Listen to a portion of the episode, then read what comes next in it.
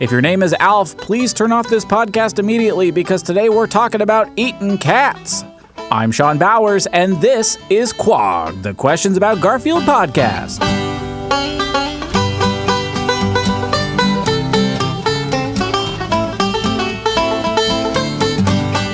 The Garfield comic strip, as we all know, is a veritable feast for both our eyes and imaginations. But I received a message on the old Quag voicemail that wanted to know if Garfield could also be a feast for our stomachs.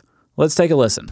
Um, hi, uh, long-time listener, first-time caller here. Um, I'm calling. I've got like a really, like a kind of like a tough question. Um, I'm actually currently um, calling from inside my friend Tamitha's Uh, A linen closet because uh, they asked me to uh, kind of cool down. Uh, we're having a Yahtzee party for Tamitha's thirtieth birthday. It's like a whole thing. Uh, it, it, they, the, the whole thing kind of started uh, when they were like, guess what? I heard uh, some news. And I mean, that was Tamitha because she's always like, you know, she always has some news. And um, we're like, what, what, what? Tell us. And she was like, um, I'm thinking of eating Garfield. Everyone's doing it. You know, you can eat Garfield, right? And everyone else was like, oh, yeah, yeah, yeah, yeah, yeah, oh, yeah, I heard about that. And I was like, I'm sorry, you Quargs, what? And, like, I was like, that's not possible. Uh, my question is, I just need you to, to answer this, uh, solve this problem. Um, can you eat Garfield? Is that a thing? Can you eat Garfield? Um, if you can answer that and just prove me right. So, yeah, I love your show. Um, can you eat Garfield? Okay, Garfield for life. Bye. Woof. Okay, well. I, listen, I'm a carnivore, you know, I eat chickens and moo cows, piggies, sweet lambs. I've eaten uh, buffalo. I've eaten pheasant in my life and fishies, of course. I've stared them in the face at a zoo or a farm, and then I ate their delicious meat in the very same day. I have no room to judge here, but doggies and kitties are different. You know, I live with a doggie. I don't want to eat something that I live with. Doggies and kitties should be domesticated, not domestic catering. Thank you so much. But not everyone in America feels the same way that I do, because apparently in this garbage heap that we call a country, eating doggies and kitties is still legal in forty-four states. And for you international listeners out there, that's out of fifty total states. It's illegal to sell dog or cat meat in the U S, but in terms of like killing and eating your own pets, the only states to explicitly ban it are California, Georgia, Hawaii, Michigan, New York, and Virginia. And that is insane, but it may be changing very, very soon.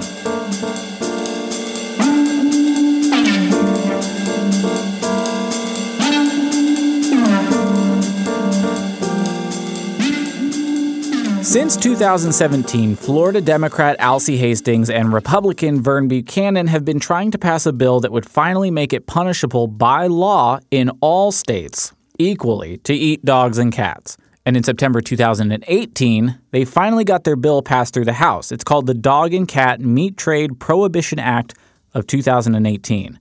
Of course, the fact that it passed through the House means it still has a way to go before it becomes actual law. But, you know, I'd love to see a politician try and make the case for why this sucker shouldn't go the distance. Find me the politician that's willing to stand up and say, I want to eat a doggy and a kitty, and I'll and I'll find you a hamburger with a human butt. Uh, thanks to the internet, I had the pleasure of reading the bill, which is a wonderfully succinct single pager, as all uh, bills should be. And it's written in such a way that even a lawless idiot such as myself could understand. The big goal is to, quote, prohibit the slaughter of dogs and cats for human consumption, comma, and for other purposes.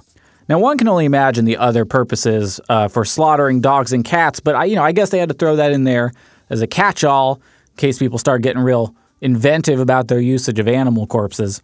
Uh, in other creative wording, the bill says that no person may knowingly slaughter a dog or cat for human consumption, or knowingly ship, transport, move, deliver, receive, possess, purchase, sell, or donate a whole living dog that's intended to be slaughtered, or dog or cat parts.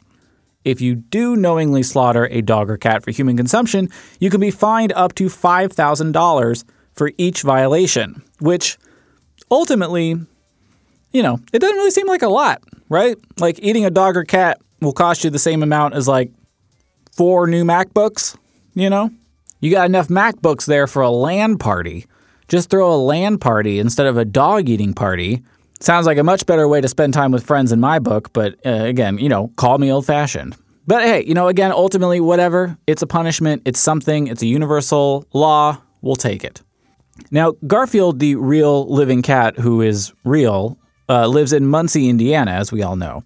And given that Indiana is one of the states where eating dogs and cats is still legal, you could get away with eating Garfield if you hurry.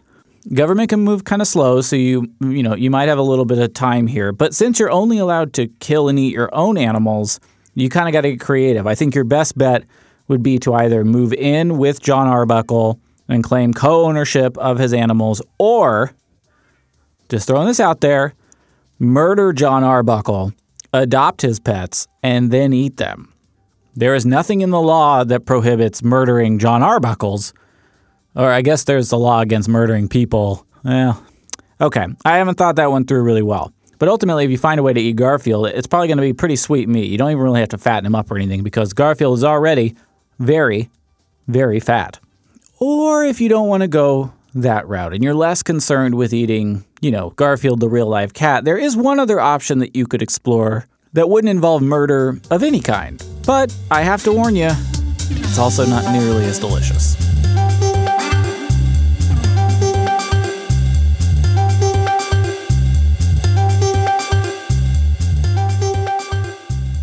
Now, the Garfield comic strip is printed in newspapers around the country every day, and so much like our previous episode about whether Garfield could get you high, I started thinking about, like, oh, well, what if what if you just ate the newspaper? Like, that'd technically be fulfilling the question, and really, I'm just trying to fly by on technicalities with this entire podcast, so, you know, that seemed like it would work. So I tried to figure out whether eating newspaper would be, like, a safe thing to do, uh, and in doing that research, I found an interesting story that's also sort of hovering around the political world that I thought would be worth sharing.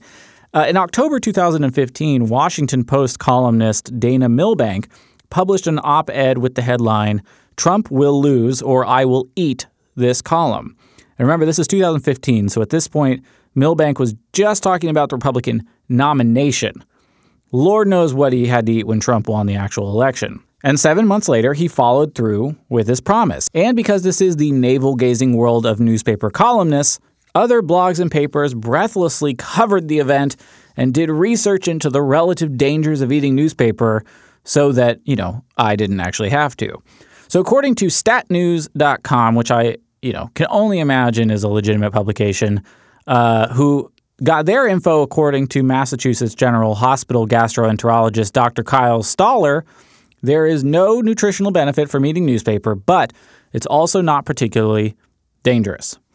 Uh, as they say in the Stat News piece, paper is mostly composed of cellulose, which is a harmless organic compound found in plants, but humans lack the necessary enzymes to digest it. So to put it delicately, uh, Milbank was definitely going to shit his own words. So uh, newsprint itself then is relatively harmless, but the greater danger, as it turns out, lies in the ink. Newspaper ink can contain all sorts of chemicals, some of them toxic and with names that I uh, couldn't pronounce in a million years. And again, using the magic word some, but some studies have shown that bladder and lung cancers among newspaper printing workers could be in some way linked to the chemicals in the ink. But according to the National Association of Printing Ink Manufacturers, if you eat a single strip of newspaper with some ink on it one time, ah, you're probably okay. That's a gimme. You ain't gonna get poisoned off an appetizer, you know what I'm saying?